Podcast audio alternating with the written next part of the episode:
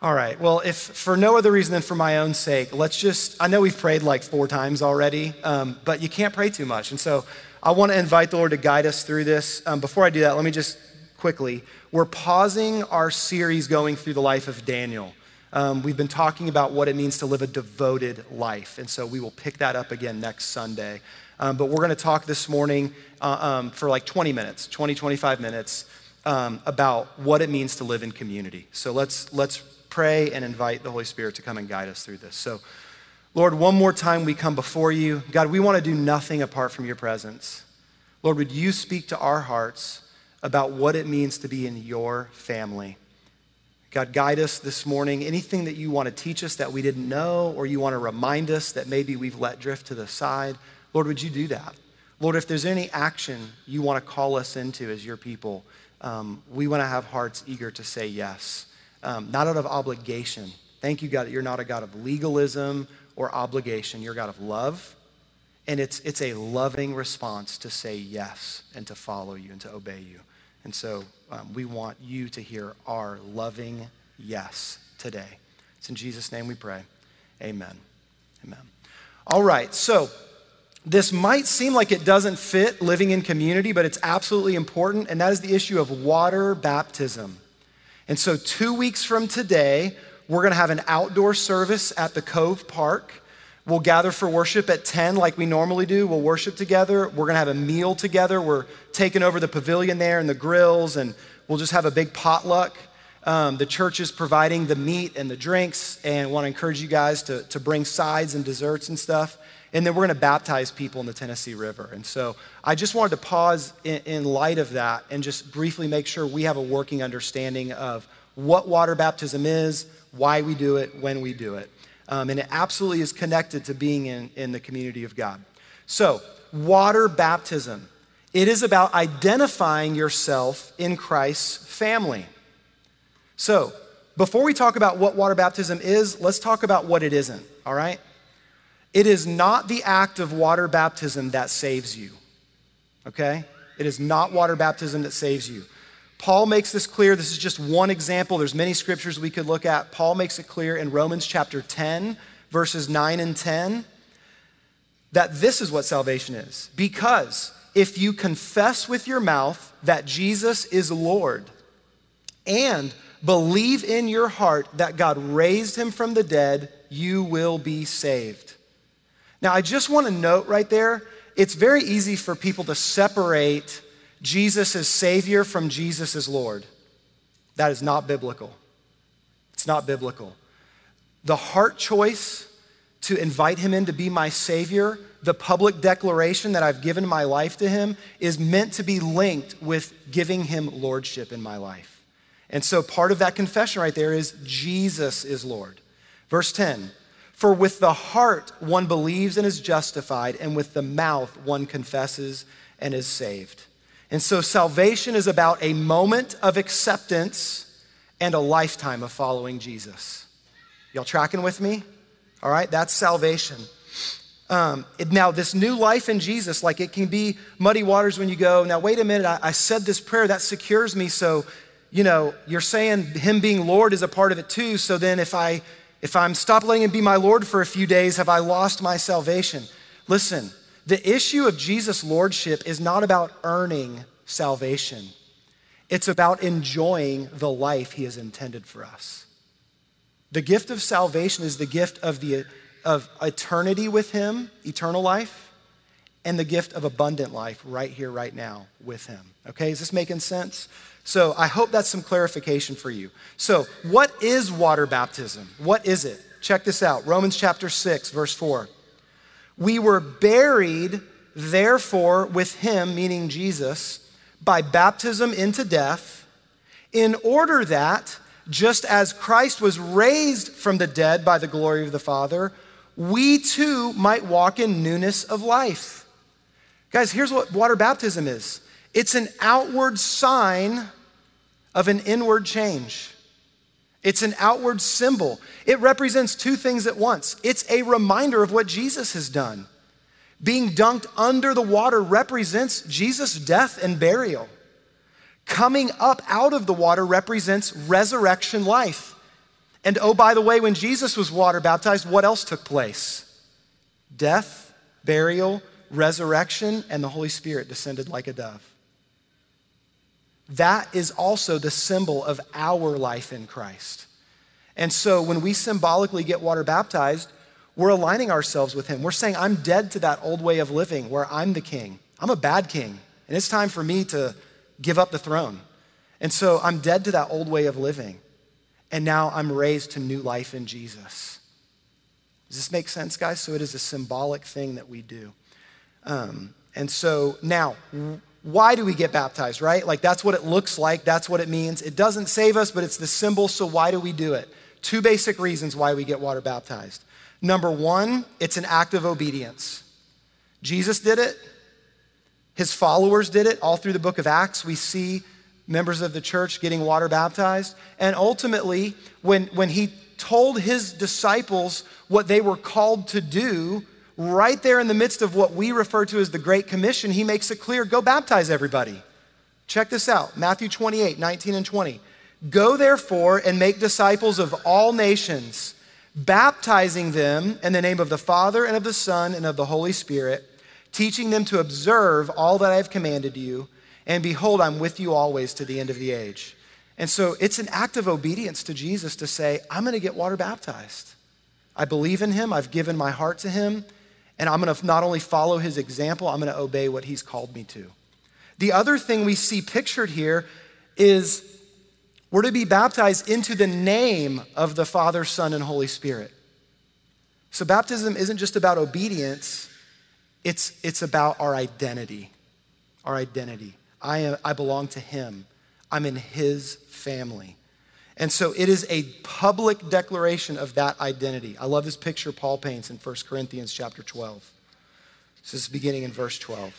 For just as the body, for just as the body is one and has many members, all the members of the body, though many, are one.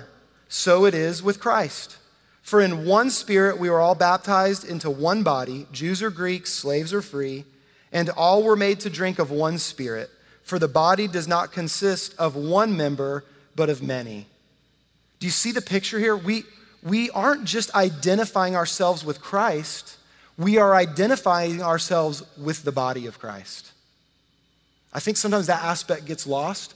Water baptism is saying, I'm a part of his family. And, and so then we're called to move forward living out of that. Guys, we're meant to be connected with each other. There, there are all kinds of things that the church gets right, the church gets wrong. There's different structures, and it looks different and smells different in different places. But what I can, what I can tell you is this whether you're at a house church or a mega church or anything in between, we are a part of the body of Christ. And we are meant to be rooted in that family, in that community. All right? Now, just briefly to make this clear, when do we do water baptism? All right, we believe that water baptism is, is a conscious choice that's made by the individual who's getting baptized. I'm not here to bash infant baptism. In fact, when I was born, my mom was a faithful, practicing Catholic girl, and so I have been christened, um, but I've also been dunked. Um, Here's the deal we believe water baptism is a conscious choice that you are making to say, I understand who Jesus is, what he's done for me, I've chosen him. I don't think there's some official age. I think every child reaches an age where they have understanding. And so, you know, here at our church, we lean heavily on your judgment call as parents on where your kids are at and if and when they're ready. We're happy to talk with you about it and maybe give you a little guidance on how to ask them questions and discuss it, but we'll trust you with that. Um, what we do though, if, if you have small children, you're like, man, I, I want that powerful symbolic act of like, I'm committing my kids to Jesus. Well, that's biblical. People brought their children to Jesus and he prayed and he blessed them. And so we do baby dedications. So if that's something you would like to do, man, we'll get our elders together. We'll pray a blessing over your children and over your, your parenting as you parent those children. Um, but we practice water baptism at the age of accountability. Does all this make sense? Y'all tracking? Are we good? Okay. That's all I'm going to say for this morning. If you have more questions, great. If you want to have a debate, I don't really care about debates, but I'm, I guess I'm happy to talk with you if you really want. But this is where we stand on this stuff, okay? All right, let me talk for a couple of minutes about the importance of living in community. Um, li- life together is what God intended for us. I hope that most of these verses I've read and the ones I'm going to continue to read are familiar to you. We need to be anchored in this stuff, okay? Matthew chapter 22. This is one of several places where Jesus is approached and he's asked to just kind of sum up everything that the Word of God is about all the law, all the prophets. And so this guy shows up and says, Teacher, talking to Jesus, which is the greatest commandment in the law? And Jesus said to him, You shall love the Lord your God with all your heart and with all your soul and with all your mind. This is the great and fir- this is the great and first commandment. And a second is like it. You shall love your neighbor as yourself. On these two commandments depend or, or hang upon. It's the linchpin of all the law and the prophets. Jesus said, if I could summarize all of what it means to have our lives anchored in God, all that He's looking for from us, it's rooted in loving Him and loving each other. He intended for us to be in community with one another. So let me just pause and ask you a question Is it easy to love other people? I mean, maybe it's just me. It's not for me, it's challenging. But are we called to love other people? Yeah. Some of the, some of the most meaningful, loving relationships I've had, those same relationships have produced some of the most challenging moments in my life. There's somebody else that's experienced that. I guess two of us. Well, that's my dad, so, of course, you know. Maybe something's wrong with us. I don't know. Listen, I think it's a mistake when churches talk about community and try to paint an overly rosy picture. I will not promise you that life groups will just be the most amazing thing you've ever experienced in your life, and there will never be any problems. You'll agree 100% with everybody, always, and nobody will ever hurt you or let you down. That's not reality. What we're called to do is link arms and say, We're in this together. And in fact, it's in community where all these concepts that sound wonderful actually get real. Like where I actually need humility, where I actually have to practice forgiveness, where I have to learn to walk in patience, where I've got to learn to both speak up boldly at times and speak truth in love, and we also need to learn to, to quiet and to listen and to receive. I could go on and on and on of all the things that flow out of community, but we're called to walk out the love of God together. The writer of Hebrews tells us in Hebrews 10 23 through 25, he gives us some direction here. It says, Let us hold fast the confession of our hope without wavering. Man, that is a key part of living in community. Friends, if you've told yourself that you will never doubt or have questions or struggle in your walk with Jesus, I think you're setting yourself up for failure. And I think part of what the church has gotten wrong so often is we haven't created an environment where we can actually wrestle through hard things, we can wrestle through hard times, where we can work through doubts. Jesus was surrounded by sinners, by skeptics, and by the faithful. He was surrounded by all of them. And so we shouldn't be pushed out by the church or trust our own st- instinct to pull back from the church when we're doubting, man, that's when we need to lean in. And so we can lean in and help each other learn to hold fast by watching our faith deepen as we hang in there together and work through our doubts and our struggles. And so community is about holding fast to that confession of hope without wavering, for he who promised is faithful. Some of the biggest crisis moments I've had in my own life and I've watched in the lives of my friends, some of them who have walked away from their faith, have come as a result of hurting, hurting and wounding that they have experienced at the hands of others. It's heartbreaking, it's devastating. I don't want to pretend like that's not going to have an impact on us when we experience hard things like that. But Paul reminds us of, sorry, I think Paul wrote Hebrews, maybe he didn't. The writer of Hebrews reminds us here of something important. I'm holding fast to my confession of hope without wavering, not because I'm faithful, not because all of the Christians in my life have always been faithful, because He's faithful. He's sure. And so we hold fast. Verse 24. Let us then consider how to stir up one another to love and good works. Bob Marley would say, just stir it up. Okay, that wasn't very good. Stir it up, man. Stir up love and good works. Spur each other on. Encourage each other. Like we, like we're like salt, seasoning each other. Like sometimes somebody needs to look at me and go, Jake, like, dude, wake up. Come on. Like we call good things out of each other. Stir up love and good works. That word stir up, it means it means direction. It means moving towards. It means coming upon. It's it's a very action oriented word. It just means, man, let's spur each other into love and good works. And see, love and good works, it shows you the link between um, how we feel and how we act. If we minimize love down to an emotion, we're missing the boat. Sacrificial love, love in action. And so we spur each other on in that. Verse 25, this is so important. Not neglecting to meet together, as is the habit of some. I heard a, a, great quote actually just within the last couple of weeks from Tony Evans. Y'all familiar with Tony Evans? Or Priscilla Shirer? I can never feel like I pronounce her last name right, his daughter. Um, Tony Evans said this. I love this quote. He was talking about the importance of living in community and being connected with the church family. And he said, I hear people say, I don't have to go to church to be a Christian. And they are absolutely right. Salvation is through faith in Christ alone.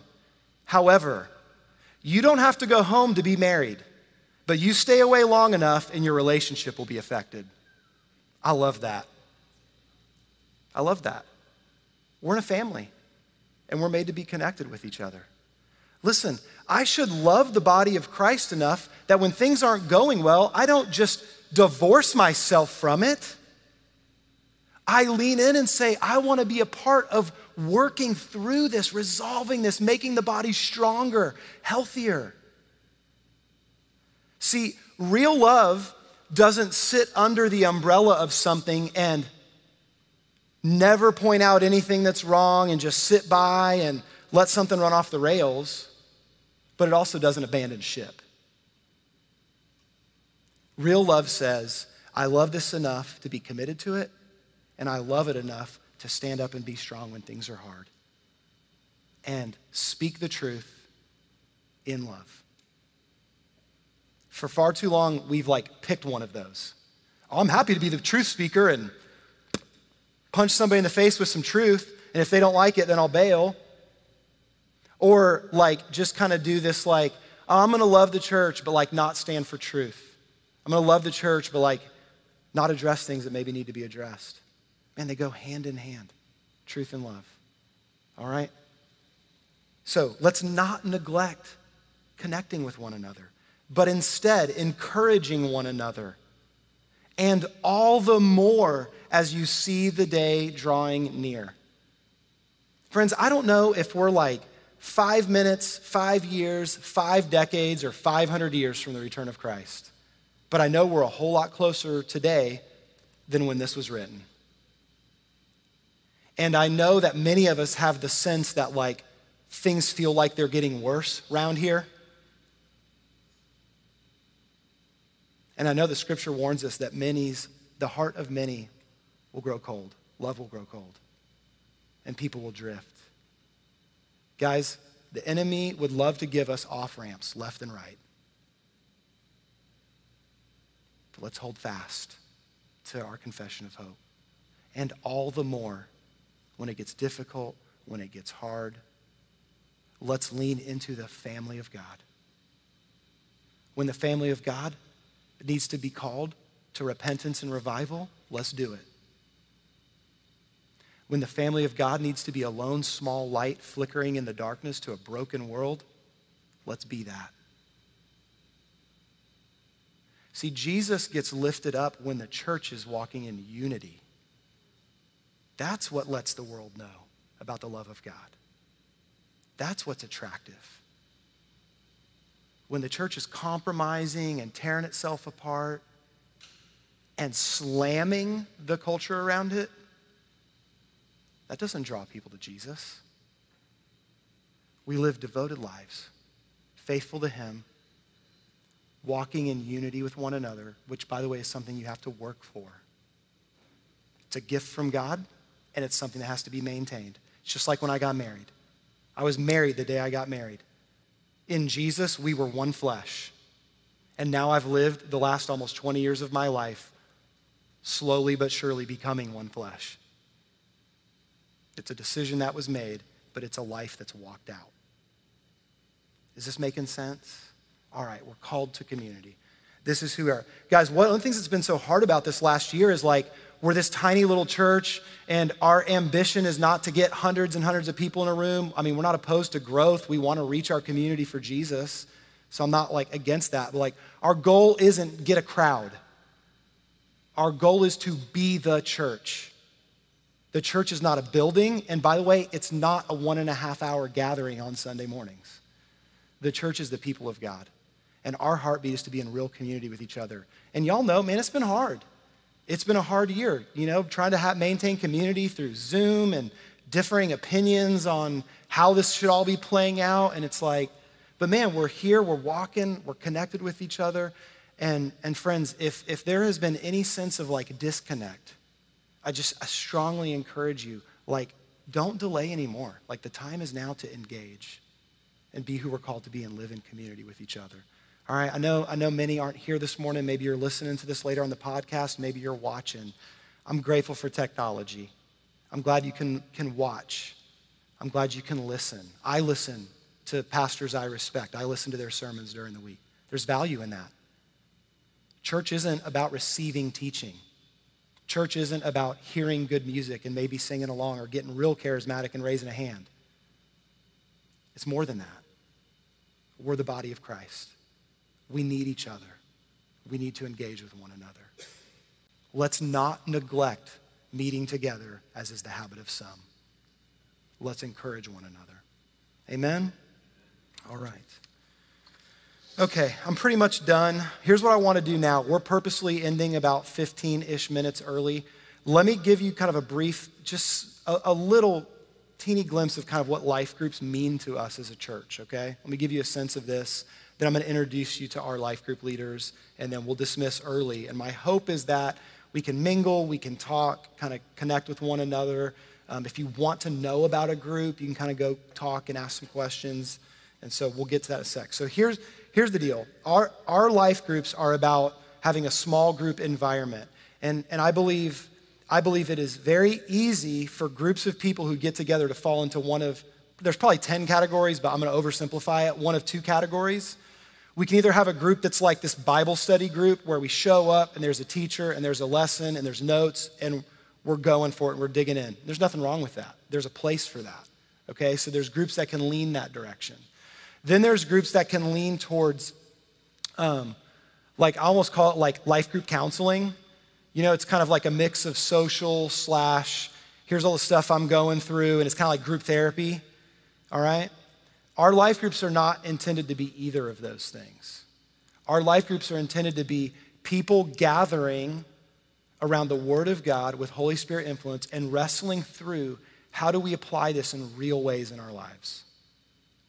Here's what the Lord is saying, here's the text, but what does this actually look like? How do I take this and follow Jesus with this? How do I make disciples as like a parent? How do I influence for kingdom purposes in my neighborhood, at my job? All right? And so it's really about walking with Jesus together with the intention of following him. Okay? That's the heartbeat of our life groups. So we want them to be an intentional place where you can come and we can, we can hear from one another, we can encourage one another. Um, they, are, they are guided conversations. Our life group leaders guide conversations around how do we apply the words of Jesus into real life action. All right? We're going to value people in our life groups. It's going to be a safe place. Man, if real stuff's being shared there, if you if you weren't there, you didn't need to hear about it. Like we're going to hold that stuff safely. The only thing we're going to do with things that are shared, like real hard life stuff that's happening, the only thing we're going to do with that is pray for each other and check in on each other. How's it going? You hanging in there? You all right? That's the environment. Um, so there we go. I could talk more about that, but I'm good.